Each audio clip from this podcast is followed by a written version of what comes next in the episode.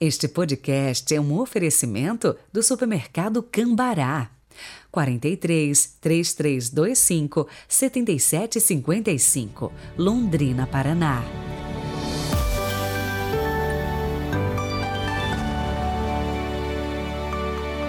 Terça-feira, 10 de maio de 2022. Só para te lembrar que estamos rezando nessa semana para todas as mães. Deixa o nome dela aí para mim.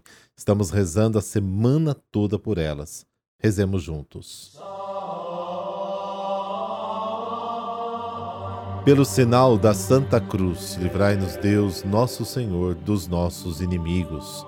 Concedei, ó Deus Todo-Poderoso, que celebrando o mistério da ressurreição do Senhor, possamos acolher com alegria a nossa redenção. Amém.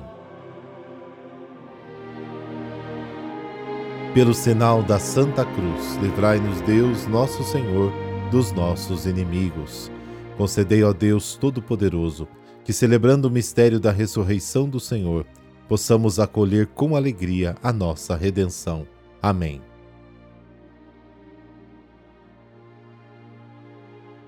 João capítulo 10, versículos de 22 a 30. O Senhor esteja convosco, Ele está no meio de nós. Proclamação do Evangelho de Jesus Cristo segundo João. Glória a vós, Senhor. Celebrava-se em Jerusalém a festa da dedicação do templo. Era inverno. Jesus passeava pelo templo no pórtico de Salomão. Os judeus rodeavam-no e disseram: Até quando nos deixarás em dúvida? Se tu és o Messias, dize-nos abertamente. Jesus respondeu: Já vou-lo disse, mas vós não acreditais. As obras que eu faço em nome do meu Pai dão testemunho de mim. Vós, porém, não acreditais, porque não sois das minhas ovelhas. As minhas ovelhas escutam a minha voz. Eu as conheço e elas me seguem. Eu dou-lhes a vida eterna, e elas jamais se perderão, e ninguém vai arrancá-las da minha mão. Meu Pai, que me deu essas ovelhas, é maior que todos, e ninguém pode arrebatá-las da mão do Pai. Eu e o Pai somos um. Palavra da salvação. Glória a vós, Senhor.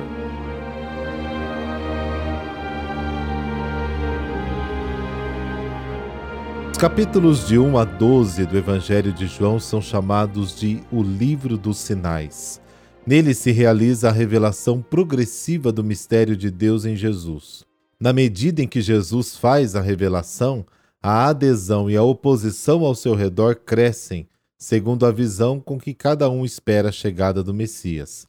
Esta forma de descrever a atividade de Jesus serve não só para informar como se deu a adesão a Jesus naquele tempo, mas também e, sobretudo, como deve acontecer hoje em nós, seus leitores e ouvintes.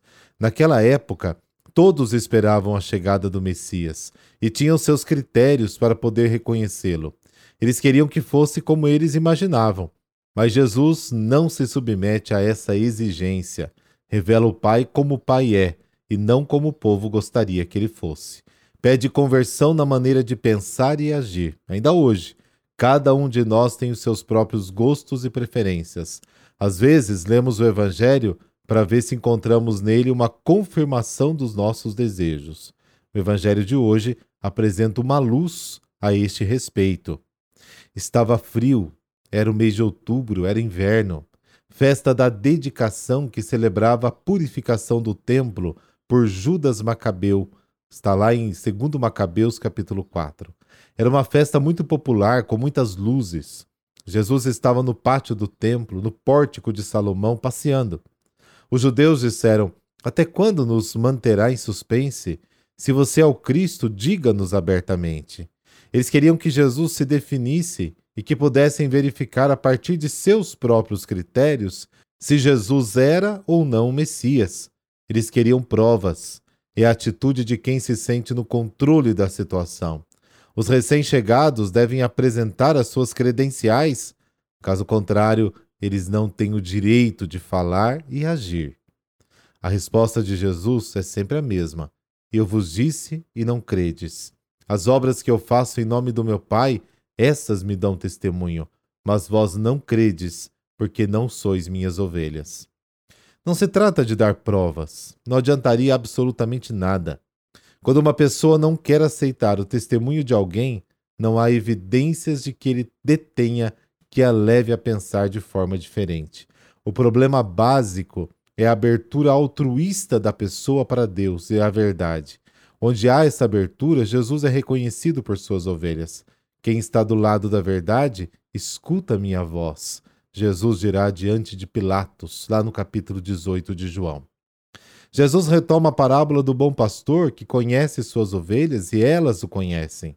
Esta compreensão mútua entre Jesus que vem em nome do Pai e as pessoas que se abrem à verdade é a fonte da vida eterna. Esta união entre o Criador e a criatura, por meio de Jesus, supera a ameaça da morte. Nunca se perderão, e ninguém as arrebatará da minha mão.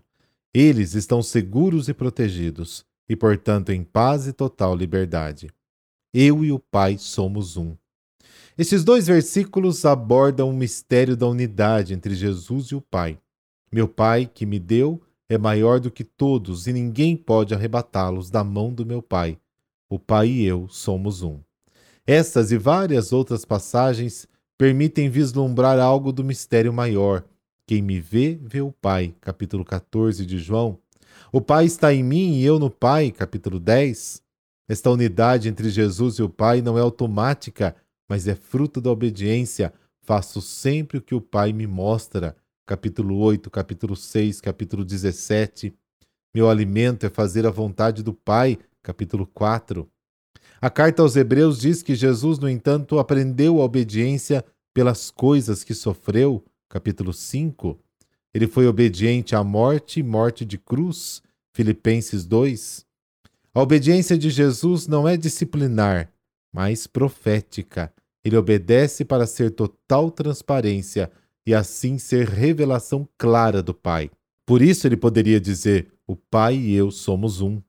Foi um longo processo de obediência e encarnação que durou 33 anos. Começou com o sim de Maria e terminou com o tudo é consumado de Jesus.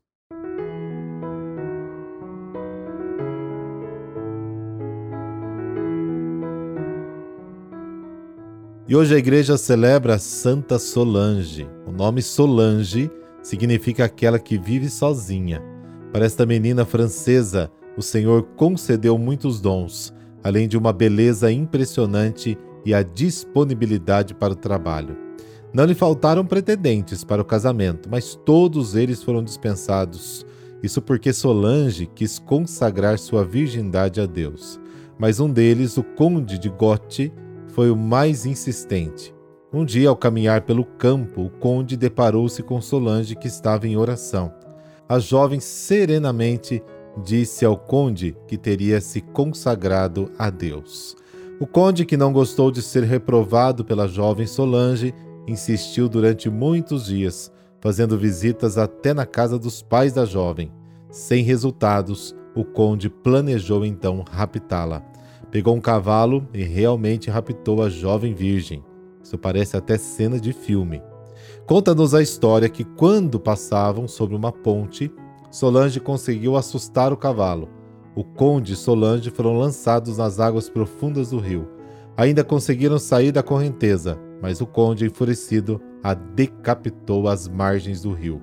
Era o dia 10 de maio de 880. Deus Pai de amor e bondade, Escolheste Santa Solange para manifestar vosso amor pelos homens e mulheres através da consagração e pureza de vida. Ajudai-nos a buscar uma vida cheia de virtudes e dons, e que em tudo o que fizermos seja feita a vossa vontade. Abençoe, pela intercessão de Santa Solange, todas as mulheres discriminadas pela sociedade. Por Cristo nosso Senhor. Amém. Abençoe-vos o Deus Todo-Poderoso, Pai Filho, Espírito Santo. Amém. Boa terça. Nos falamos amanhã.